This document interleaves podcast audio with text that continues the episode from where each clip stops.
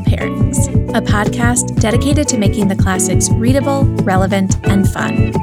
As two nerdy bookworms, we appreciate the role of classic lit, but we won't get too academic about it.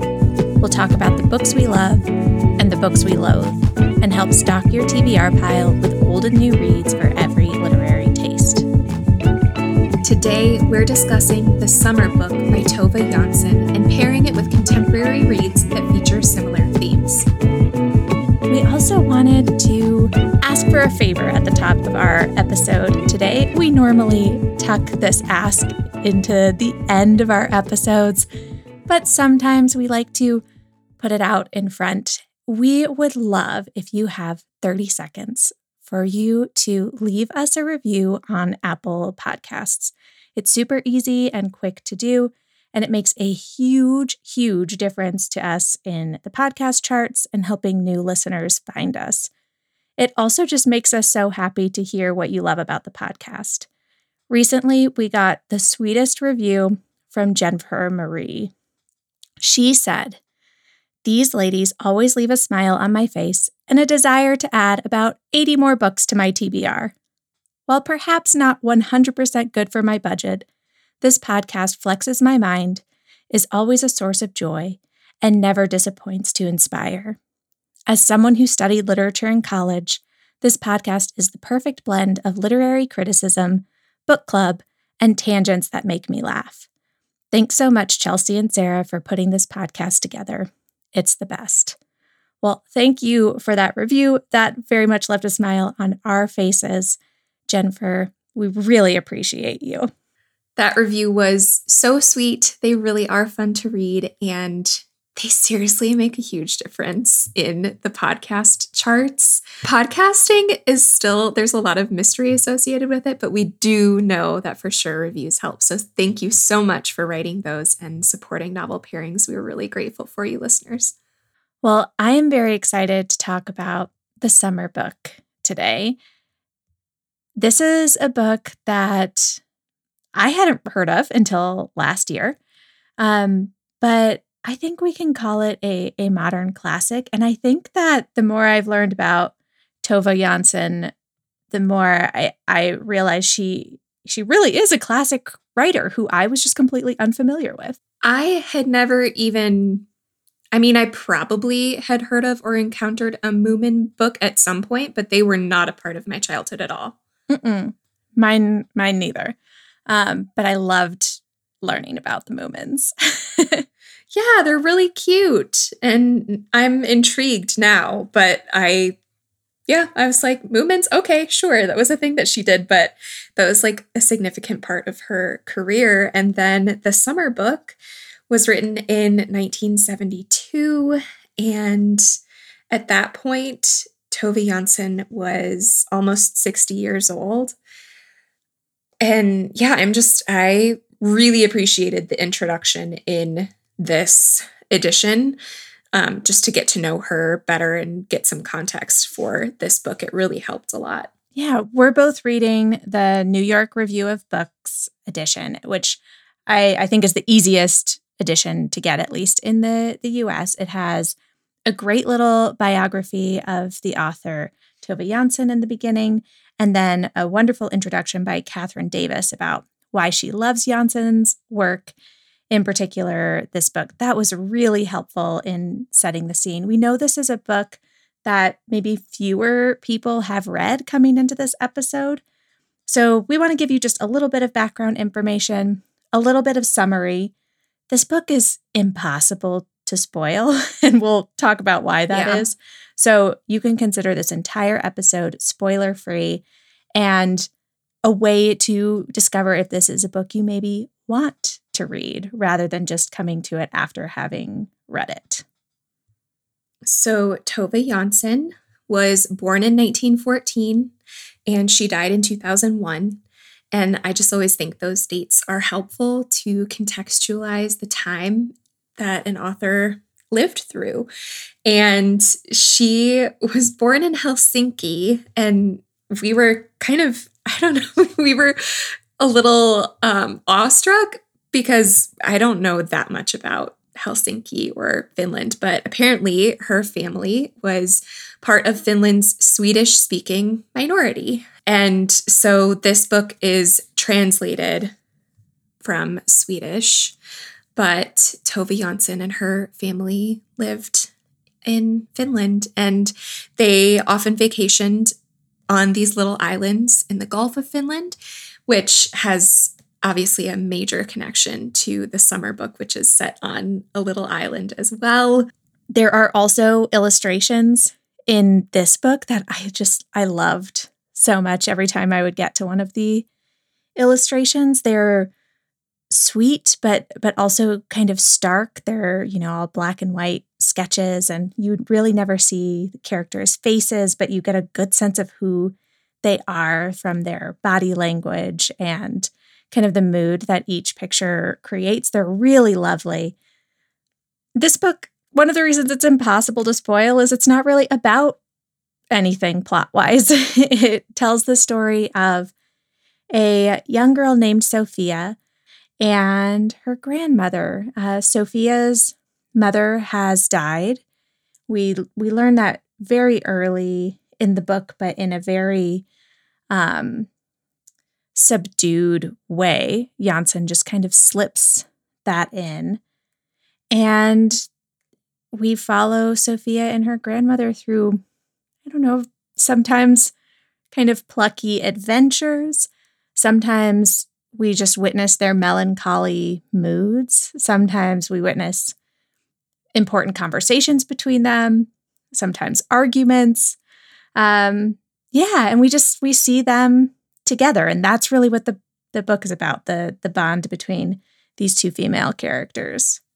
And yeah, I mean, I mean, the the this is one of those books that the plot doesn't matter, and that might be a complete turnoff to a lot of our our listeners, right? That this is 100% not a plot driven book. This is very much character driven, also driven by the structure. Chelsea, you've already used the word vignettes. This is told in a series of vignettes, these kind of mini stories or um, impressions or moments where we get a really deep look into the characters in that moment. And then we jump ahead to another moment. I love books that are written in vignettes or short stories, but that are interconnected. And so I really, really enjoyed the format of this one. And the short little chapters or vignettes were just so lovely for my attention span the way it is right now. I agree. I think this is a perfect book for right now.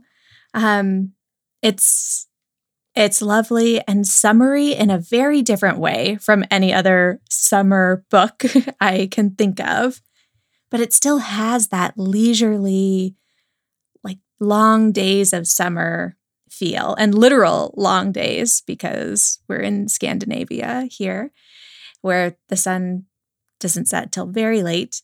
Um, and it's it's sweet but poignant and we'll we'll get into some of that but I think since we said this is a character driven book let's talk about our our characters. Um, what do you think of Sophia? she's really charming. Sometimes I was like, oh, she is such a little shit. she is, yeah. but her grandmother like lets her get away with it or is must be entertained by it. Sometimes she's annoyed by her. We I think mostly see Sophia through the grandmother's eyes. Yes. So we don't get a lot from Sophia's perspective. I thought it was in the balance, we get a little bit more. We see Sophia through the grandmother. Um, but she's about as precocious as any six year old kid would be if they had an entire island to themselves. She's curious and imaginative and has a lot of questions. But when she's not happy with her grandmother's answers, she makes that very clear, which I mm-hmm. found delightful. Their conversations were so sweet. Um, and there is just that line of sadness running throughout the book where you can tell Sophia is grappling with her grief as only a child can. Oh, it's often through imagination and it's often through asking questions that are maybe like in a roundabout way about her mother. Like she's really concerned with heaven and hell. In a lot of the vignettes, she's asking her grandmother, or she's deeply concerned about where people go when they die, heaven or hell, but she never actually connects that back to her mother. Um, or like in one of the vignettes when they're playing an imaginary game about Venice, and there's like she's pretending to have a mother in the game. So there are a lot of clues and indications that she is is really sad and is missing her mom, but just it felt so true to childhood. What did you think of Sophia and her friend Bernice? because it's the only time that we get another little kid in the book. Oh, I loved that so much. Poor Bernice. she loves Bernice because Bernice has great hair. really, that's it. So she invites Bernice to the island. And then she gets very annoyed. Well, first, she wants to protect Ber- Bernice. Bernice isn't her real name, first of all. They give her that name because they think that she's like, she has like a nobility about her. And Bernice is a very noble sounding name. And Bernice is afraid of everything. She's afraid of the weather and of bugs and just uh, going out in the boat, everything that you would do or see on an island she's afraid of. And at first, Sophia's like, I'm going to be her protector. And that lasts about five minutes. And then she just gets extremely annoyed that Bernice is afraid of everything and won't do anything. So I think she pushes her in the water out of frustration. And then is just like, her hair cannot handle salt water. And what I liked about her best was her hair. So let's get her off this island. I like that grandmother doesn't necessarily step in and make Sophia behave any certain way. She just kind of lets it play out. She asks Sophia questions and she sort of holds a meeting with her every now and then to check in about Bernice, but she doesn't step in and say, you know, you really need to be nicer to Bernice or she doesn't really do any of that, but grandmother takes it all in and her observations about the situation are really fascinating. So I loved the passage where grandmother's thinking, if only she were a little bigger, I could tell her that I understand how awful it is to be on an island with a bunch of people who live on the island and you don't um, she's thinking an island can be dreadful from for someone from outside. Everything is complete, and everyone has his obstinate, sure, and self-sufficient place. Within their shores, everything functions according to rituals that are hard as rock from repetition, and at the same time, they amble through their days as whimsically and casually as if the world ended at the horizon. Grandmother thought about all these things so intensely that she forgot about the potatoes and Bernice. she gazed out over the lee shore to the waves that swept around the island on both sides and then rejoined and moved on toward the mainland. A long blue landscape of vanishing waves that left only a small wedge of quiet water behind them. A fishing boat with a big white mustache was sailing across the bay. And grandmother sort of turns this into a situation to bring Bernice into their world mm-hmm. in a really charming, lovely way. That doesn't go over as well with Sophia, but um, but that's lovely. But I I really liked this little observation of what it's like to be with a really tight knit group of people that you don't understand. I mean, if you are hanging out with a group of friends and they've known each other for a long time and they have a bunch of inside jokes, you're going to feel left out. And that feeling is really awful. And if you are, you know, going over to someone's house as a little kid and their family just kind of goes about their routine without trying to include you in it because they're so used to it, and you're like, what is happening? that's a really isolating feeling. And I love that grandmother was able to articulate that so beautifully and understand because she's been there before. Mm-hmm. I loved that that passage too, and I I think this is the writing in this book and and the translation are phenomenal, and this just moments like that made me feel like this is really a book. I can see why so many writers cite this as a beloved book because it really is one of those books that takes emotions and uses just really inventive and evocative imagery and storytelling to bring those I don't know, to make those emotions like almost tangible, right? Like the feeling of isolation, she just so wraps up in her descriptions of the island and grandmother's thoughts. It's very much a masterwork of writing craft. Um, the last thing that I'll say about Sophia before we move on, because we've already started to talk about grandmother, and I think we could spend a lot of time on her, is just that I think that this book is full of I I feel like we're missing so much of Sophia. Mm-hmm. We're only getting or we're mostly getting the frustrating sides of Sophia where she's asking too many questions and grandmother can't remember enough to answer all of them or where she's grumpy and she's saying I hate my family and you all suck or she's um changing her mind and she's being fickle as little kids are. Like, I don't want this kitten. I want that kitten. No, now I want the other kitten back. We're often getting the stormy sides of Sophia, which makes sense because she is grieving. And that's just the tone of this book there are some sweet moments, there are some poignant moments, but also it's just like the real life. Like, this is how people feel a lot of the time. And when you're in a family, you're annoyed with each other a lot of the time. Or when you have kids or grandkids, sometimes you just want them to leave you alone so you can go read your book. Mm-hmm. Yeah. Yeah. I, I think that all felt so real. But I also loved the moments where it was clear that Sophia's innocence and perspective of the world were so helpful for grandmother in bringing her back to her own youth. Like when Sophia says to her, when, when grandmother is thinking, I can't even remember what it's like to sleep in a tent. And Sophia says, Oh, I can describe it to you. And she does.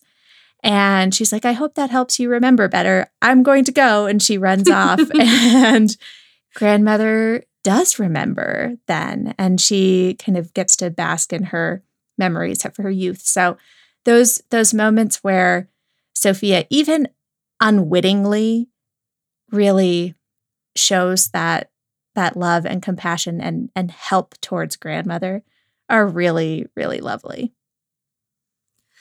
Okay let's get into grandmother because she feels like more of the star of the show and Tove Jansson was closer to being grandmother's age when she wrote this. Um, however, because she had just lost her own mother, I think she was just really able to sort of bridge that age gap between Sophia and grandmother in such an interesting, lovely way.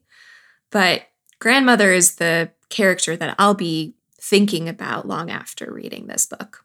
Absolutely. And I don't know why, but that's not what I was expecting. I think I was expecting it either to be a little bit more balanced or it to be Sophia's book, maybe because Sophia gets a name and grandmother doesn't.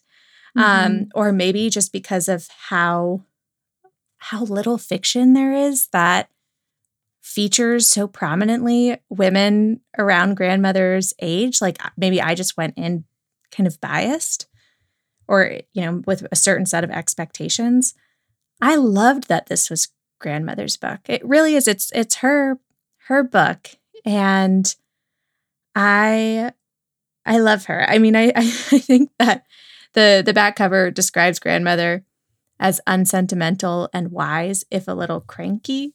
And I think that's a, a great way to describe her, but there, there's such a vastness to her character that can't really be captured in a handful of adjectives either. There, there's just so much complexity in in her life and in her character.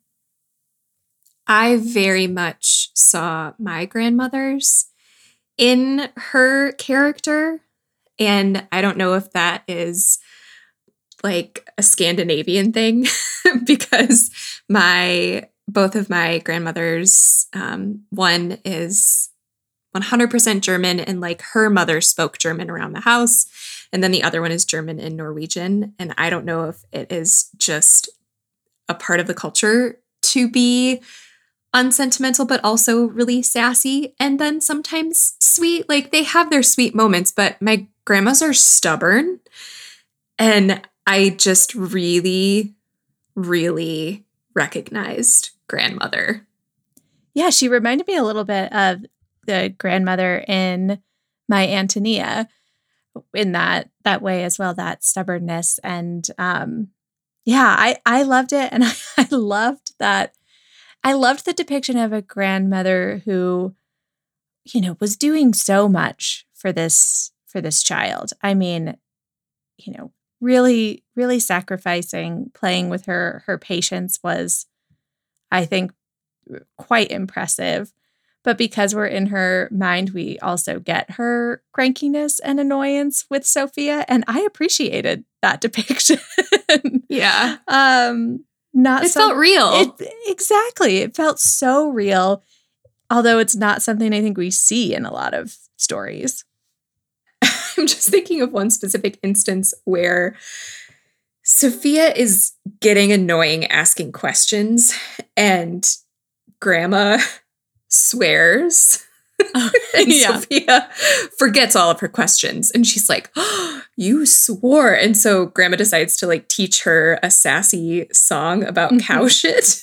and then Sophia's like, What did you say? And, you know, then they're all just kind of happy and laughing together. And so the times when grandmother decides to, like, oh, I just am going to distract her and just pulls out a surprise like that, versus the times when she just really like leans into play, it doesn't seem like there's a pattern or a rhyme or reason to it. She's just kind of going with what she decides in the moment. Which again feels so real, like just based on how she's feeling at the moment. Sometimes she needs a nap, or sometimes she needs a cigarette. yeah. and she needs Sophia to stop asking her what hell is. and mm-hmm. that is totally understandable. And I, yeah, I just, I loved, I loved her character and how much of her character was revealed through this relationship because it's not like we get tons of really any like flashbacks of grandmother's life.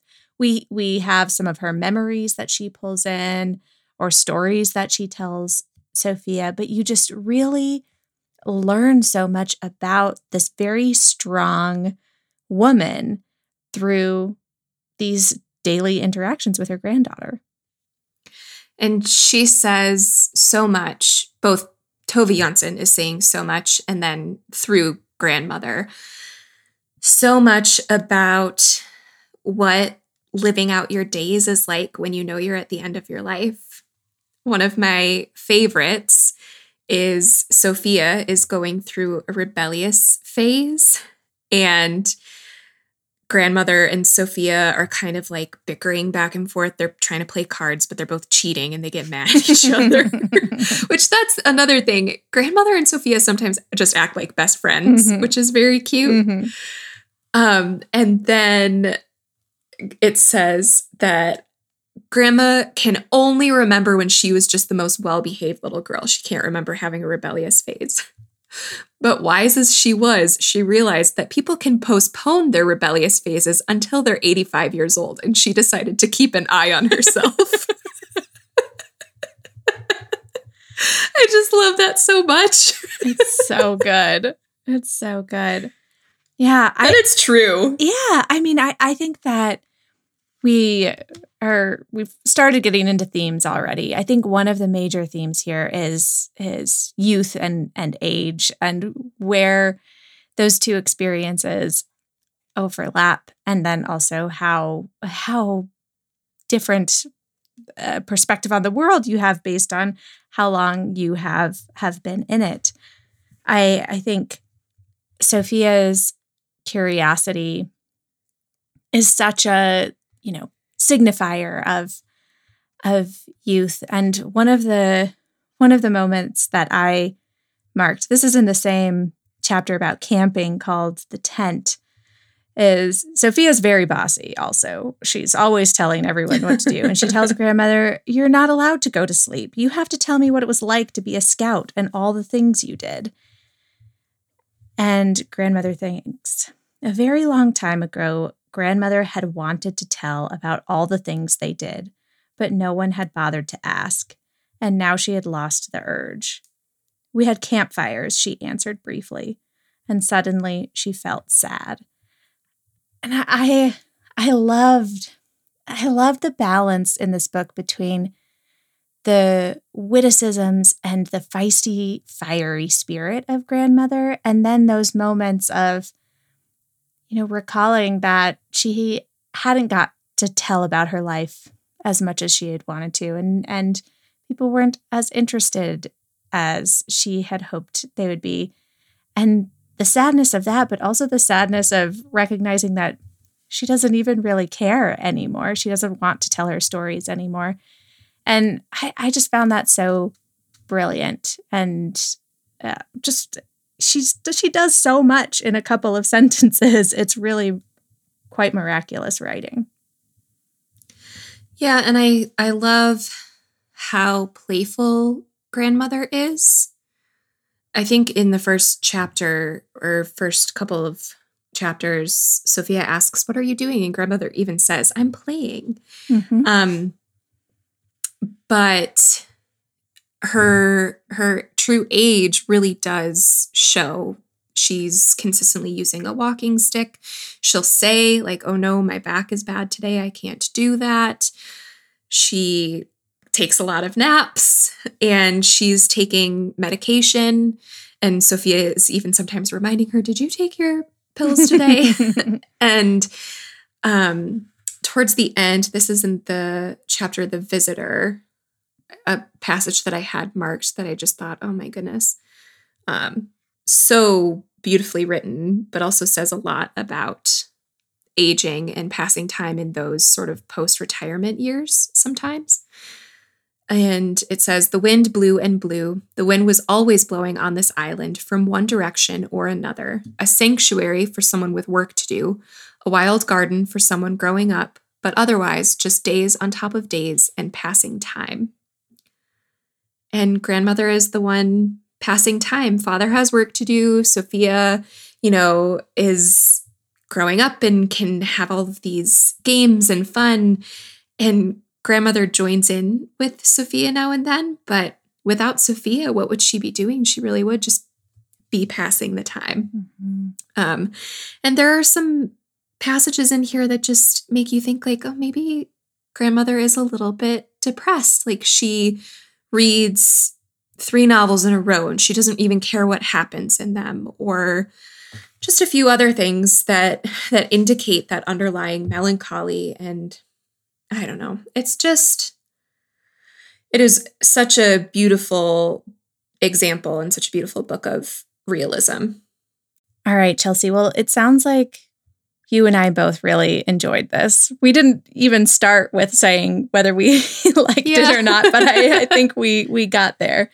Um, I I did really enjoy this read. It it was both fast and slow for my mind and and just the right way. And I loved the writing and and I thought it was just such a special treat of a book that is unlike books that I've picked up recently. So I'm curious and I I think to help our listeners out a little bit, like what what sorts of readers would you recommend this book to or what kind of like reading vibes does it fit? I think that you made the point earlier that a lot of writers love this book. I think, you know, you don't necessarily have to consider yourself a writer to be interested in writing and the craft of writing and how authors put sentences together or how they create a mood. I think that if you're interested in that, or if you're a writer yourself, this book is really going to work for you. Um, but I just think anyone who enjoys a contemplative read, I this was really lovely to read in between a couple of more plot driven books to just let me step back and get a little bit more reflective. And because it's so short, yes, it's not 350 pages of contemplation and reflection. It's less than 200 pages. And you just get so much out of each little vignette. So I say contemplative, but often that reads as boring mm-hmm. for people. I didn't find this book boring at all, but you know, that could just be me. I think this is a contemplative work of literary fiction that people who typically don't love contemplative works of literary fiction would enjoy, in part because of the short chapters, in part because of the short length of the book as a whole. And I think there's a lot of readers who love kind of cranky curmudgeons in literature. Mm-hmm. And I think mm-hmm. both Sophia and grandmother are examples of that trope from time to time. And so they're really fun characters to be with. Well, Sarah, I think that we should talk about pairings because that's another way for people to know if they might like to pick up this book. Um, that's listening to the pairings and seeing which contemporary reads match up really well and might intrigue them. And I'm really excited to hear what you have paired with this one because I'm definitely eager to pick up some more reflective, contemplative reads this summer. All right. So, my first pairing is actually a middle grade book, and I can't remember if I've ever paired a middle grade book. Sometimes we do YA. Um, but this was one of my favorite books as a kid. It is called Jacob Have I Loved by Katherine Paterson. D- did you read this as a kid? I am almost positive that I did, but okay. it, I mean, it's been so long. Yeah. Yeah. I don't, I mean, the title's so familiar, but I don't remember it. Yeah. Um, well, Katherine Paterson, she's, I think, more famous for having written Bridge to Terabithia. And so she really, she writes middle grade that is contemplative, that is often about about loss, about hard things. But she's a really beautiful writer. And I loved this book so much growing up. It is about two twins Caroline and Sarah Louise. And they live on an island off the coast, I think, of like South Carolina or North Carolina, and takes place in the 1930s and 40s, kind of leading up to World War II, which is not something that I remembered from my childhood reading. But I actually reread this for an episode of the SSR podcast that I got to go on recently and was very surprised by the time period but um but the, yeah this is this is middle grade historical fiction so of course the island setting is really what first brought this book to mind when i was reading the summer book and thinking about pairings because it really is about what it's like to to live on a close-knit island community. This is a group of really kind of hardworking people who rely on the the land and the sea to to make a living.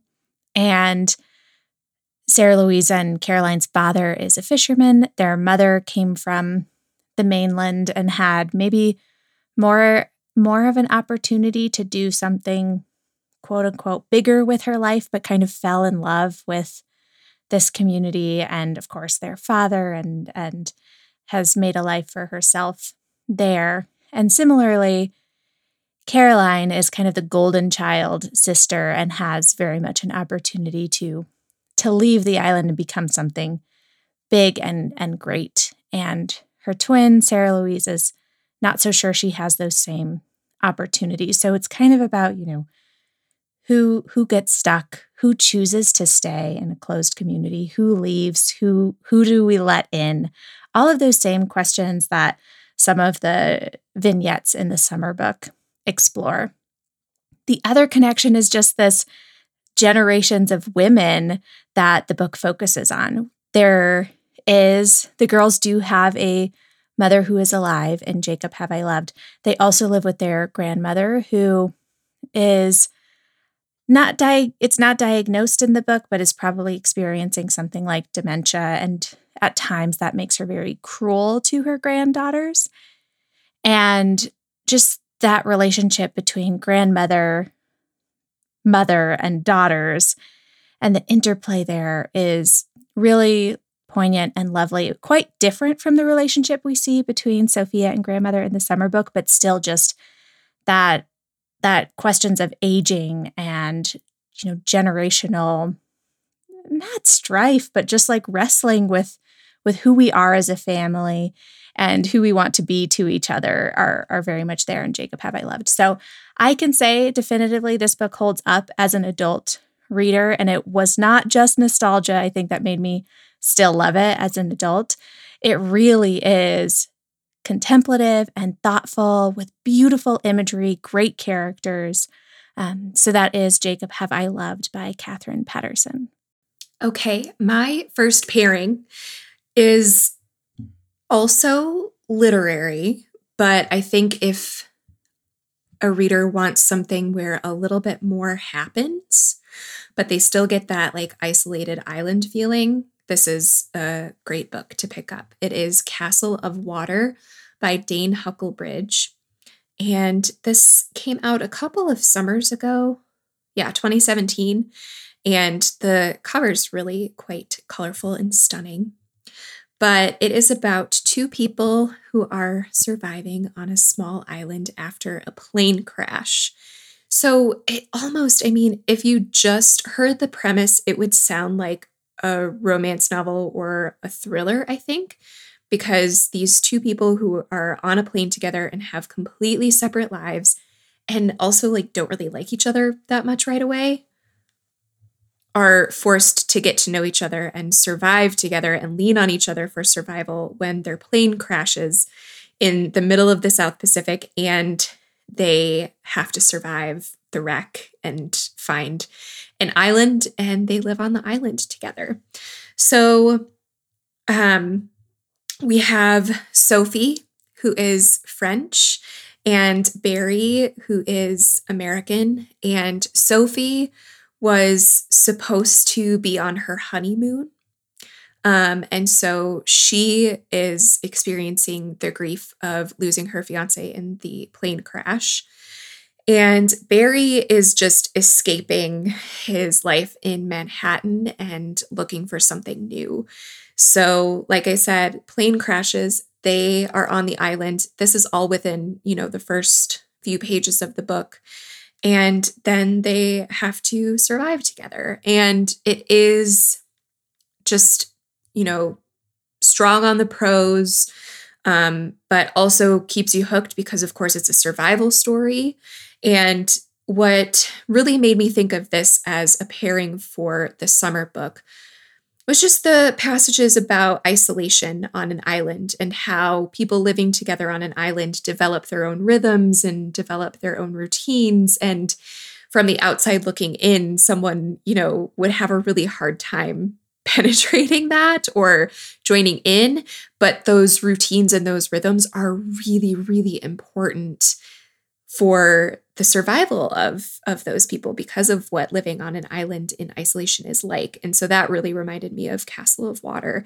And i also just think this is a really good book to read in the summertime. So castle of water by dane huckelbridge i've been curious about that book since it came out and i'm, I'm glad to hear you talk about it here I, I would like to pick it up at some point i think you would enjoy it it's also really short I remember thinking after I read it, and I have like, I have a lot of friends on Goodreads who like five stars loved this book. And I think I gave it three just because I was like, eh, it's a little MFA to me. like it, it just read a little, I don't know, like he was trying too hard. if that makes sense. Sure. Um, but I wonder if I read it again, if I would think differently. I did really like it. All right. Well, my next pick is something I read a long time ago. So I am relying on summaries and Goodreads and my foggy memory to tell you a little bit about Lighthouse Keeping by Jeanette Winterson. Jeanette Winterson is one of my favorite authors. I think I, have read nearly everything she's written um, and really enjoyed them all. But Lighthouse Keeping is about a orphan girl named Silver, and Silver is taken in by a lighthouse keeper named Mr. Pugh. He has lived alone on this island manning this this lighthouse for many years. He is he's blind and Silver is like this kind of godsend of a of a helper. And so in addition to teaching her how to keep the lighthouse, he also tells her a lot of like fables and folk tales and really spurs on her imagination and her her understanding of what the world could be and and might be about. So she, he mostly tells her these books about these stories about Babel Dark and um it's Babel Dark is kind of like a Jekyll and Hyde type creature. So there's a lot of discussion of kind of good and and evil in this book in a similar well, in a very different way from the summer book, but still that kind of those ongoing conversations between two characters of very different ages and very different viewpoints about what what is good and what is bad and and what the world um, the world ought to be like. And I think that what really struck me about why these two books might might pair together is that a lot of the summer book felt like fables to me, like either grandmother telling Sophia fables, Sophia telling grandmother fables, or Tove Jansson telling us fables to kind of teach us or inspire certain reflection in us. And that is very much true of lighthouse keeping as well. There are fables within the book that Mr. Pugh tells Silver, but it's also a reflection on like what it means to to keep a lighthouse and the lighthouse is is a metaphor um, for safe safe harbor and who who's tasked with keeping us all safe. And so I, I think that they're both kind of exploring deeper questions in a way eh, through imagery metaphors um, storytelling, all of that. And so I think that that connection there, of course, the island connection um, also struck me. Um, so yeah, I, I think that, and again, I have not read this in a long time. And I wanted to flip back through it before we recorded and just didn't get a chance. But because I love Jeanette Winterson so much, I feel confident recommending it. And I will say, though, I cannot give any trigger warnings because of how long it's been since I read this. But Jeanette Winterson's books converge into pretty dark territory and um, sometimes contain fairly like frank graphic depictions of sex. I cannot remember if this is one of those books, but many of her books are. Um, not not violent or gratuitous or anything like that, um, but just frank. I think is the best descriptor for how how some of her descriptions go. So I will put that out there as well. So that is Lighthouse Keeping by Jeanette Winterson. All right. So as I was reading the summer book, I kept thinking about Mary Oliver's poetry. Yes. And how much it reminded me of her nature poems specifically. I think if you've read Mary Oliver's poetry and you like it, you would really like the summer book. And if you read the summer book and you like it, you would love Mary Oliver's poetry. They just go so well together because of the imagery and also Mary Oliver often writes about um, just how to spend your days mm-hmm. living a life. She muses on death every now and then and just does such a beautiful job of connecting nature to real everyday stuff. So, the collection that I'll specifically recommend is A Thousand Mornings. And I feel like this collection, even though all of her poems sort of have have that similar flavor, I feel like this one specifically is mostly about being connected to nature. It really um, she shares a lot of vivid imagery about her Massachusetts home on the coast. And she's got poems about animals. She's got poems about, you know, leaves and the flora and fauna of the area. And she just has this way of connecting the physical and visual to the reflective and contemplative. And so she's also got a little bit of a sense of humor. Like some of her poems can lean skew a little dark or a little melancholy, but she's really funny too. So I just, the tone in general of Mary Oliver's poetry just feels like such a perfect fit for the summer book. So that's A Thousand Mornings by Mary Oliver. All right. My final pairing today is actually a book I'm I'm in the middle of, which I rarely do, but I really want to plug it here. So I'm going to. It is Crying in H Mart by Michelle Zauner. Have you read this one? Or you, I think maybe you checked it out from the library recently.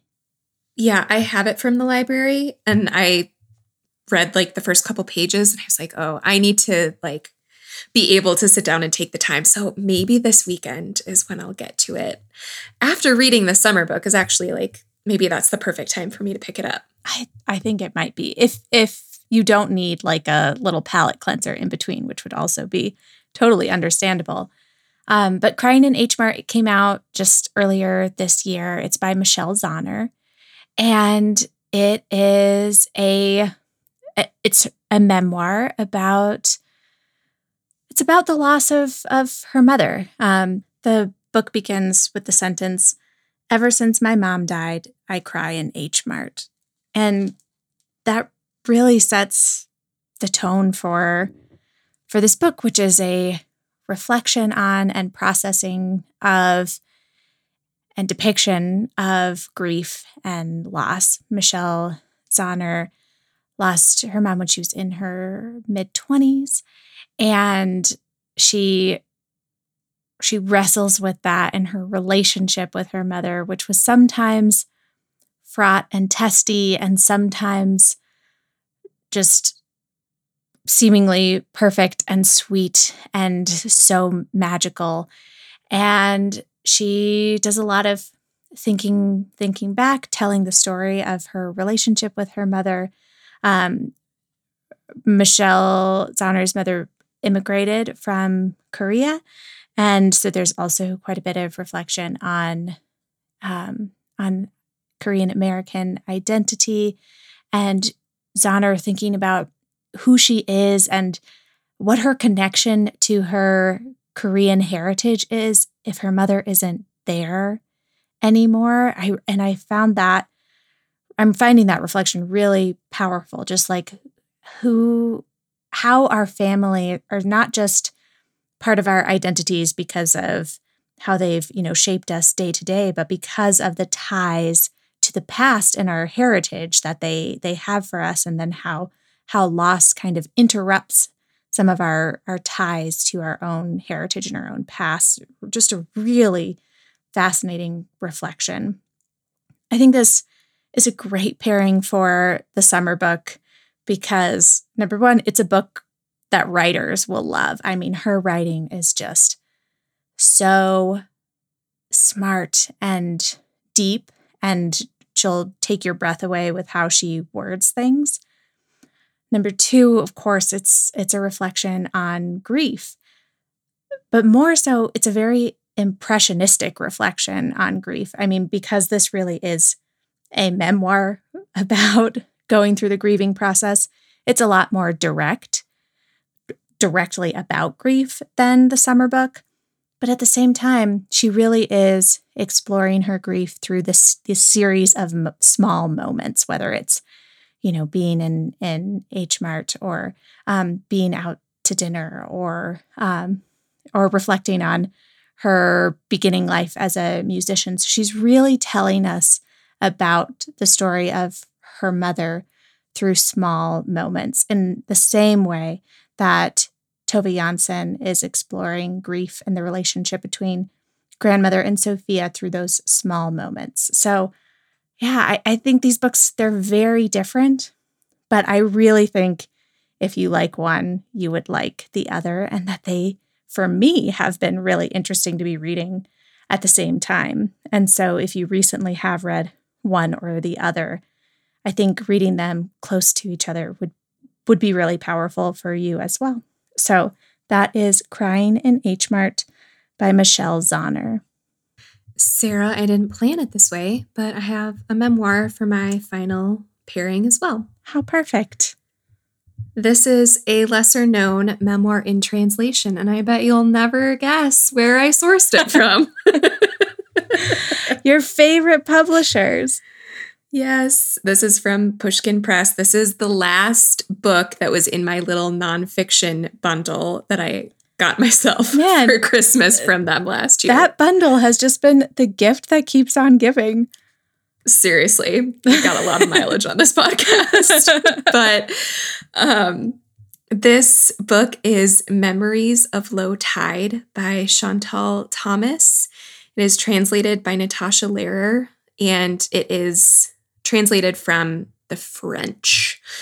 And Thomas grew up in a seaside town on the coast of France, the Atlantic coast. And her mother loved the sea and loved swimming, and Chantal really got that from her. And so after her mother died, she sort of turns to her memories to see if she can understand her mother, who was just loved the water. She apparently dived into the moat of the Palace of Versailles, but then through marriage and sort of um, being tied to the domestic sphere, was, you know, just a little changed by all of that. So Thomas writes with a lot of sensory imagery um, writes in sort of like flashbulb memories. The chapters of this memoir are super short. It's very vignette style, much like the summer book. And so, through especially these sensory memories of swimming in the sea with her mother or dipping her toes in the cold water, she just really tries to reconnect with how she is her mother's daughter and what she got from her mother and who her mother was. So I think, you know, there are lots of reasons that this connects to the summer book, particularly the sort of seaside setting, but I think most of all it's the imagery and the way that memory is written through here. So that is Memories of Low Tide by Chantal Thomas. I love that title too. How beautiful. Mm-hmm. All right. Well, those are six books we think would pair well with the summer book. All sound like good reads for right now. Those contemplative books, but with lots of lovely nature imagery for summer. Chelsea, sometimes at the end of an episode, we also share a pick of the week. So, a non book or sometimes an extra book if we can't help ourselves that we think would either go well thematically with our novel or enhance our reader's understanding of the novel. So, do you have a pick of the week today? I do. I don't often listen to Glennon Doyle's new podcast, but I downloaded two episodes this week at the recommendation of a friend. And one of them that I listened to was all about fun and play. and specifically how women can sometimes be conditioned out of fun and play because they are more concerned with being observed or um, just have different ideas about productivity and sometimes need rest instead of play. I just, I really enjoyed the conversation and the articulation of the difference between rest and play and what fun is exactly. Um, but then reading the summer book and seeing how grandmother, an elderly woman, engages in play, um, it just it, it definitely caused me to reflect and think about where I need more play in my life and what that means for me. The podcast episode strikes a different tone than the summer book for sure, but in reading the summer book so close to listening to that episode, it definitely definitely brought up some reflection for me on what that sort of like what do you do with your imagination when you're a grown up or you know, what do you do with the spare 15 minutes in your day if you're not looking at your phone. Just questions like that. And I will be thinking about it for a while. So I do recommend the episode in general. Um, but I think it it just was in conversation with the summer book in an interesting way. So we will link to that specific episode in the show notes, but it's the We Can Do Hard Things podcast with Glennon Doyle. And her sister And this specific episode had Abby Wambach on it. Oh, awesome. All right.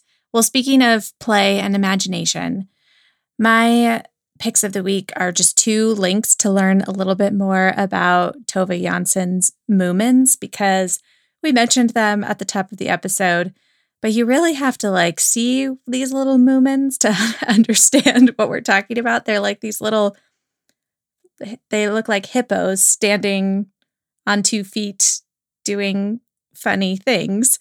Um, and I think it just like enhanced my reading of this book just to even see some of her cartoon work of the Moomins because I mean I, I, think you're you're so right, Chelsea, that this book, although it's about grief, there's so much about play and imagination worked in.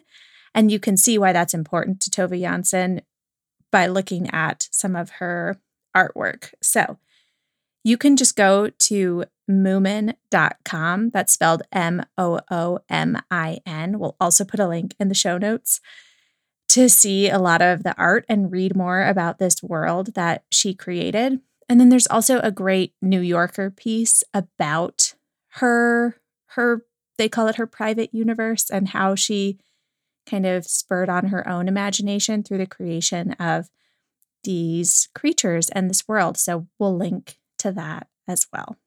Well, listeners, at the top of the show, we made a little request for Apple Podcast reviews. We just want to reiterate how much those mean to us. Just personally, we love reading them and they really make our day, but also how important those are for growing our podcast. So if you haven't done so, please send your friends a link to the podcast or write a review on Apple Podcasts for novel pairings.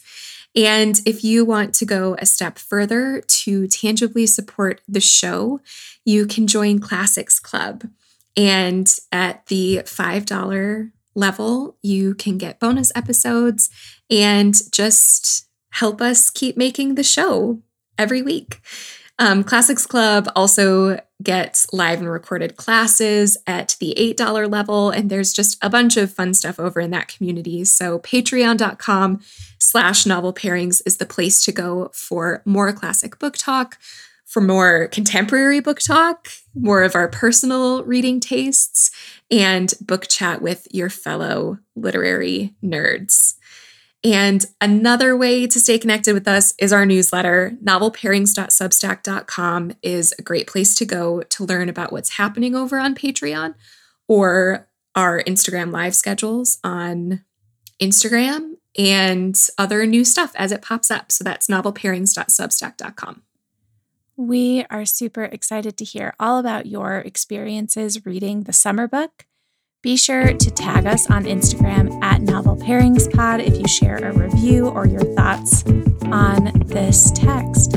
We also love to see when and where you're listening to the podcast. So take a screenshot of your phone right now, share it in your Instagram stories, and tag us to tell us and your other reader friends that you are listening to Novel Pairings. Thank you to Miles Eichner and Mark Anderson for our theme music. Next week, we'll be back with another installment of Short Story Club. Subscribe to our newsletter or follow us on Instagram to find out what we're reading in July. Until then, we declare, after all, there is no enjoyment like reading. How much sooner one tires of anything than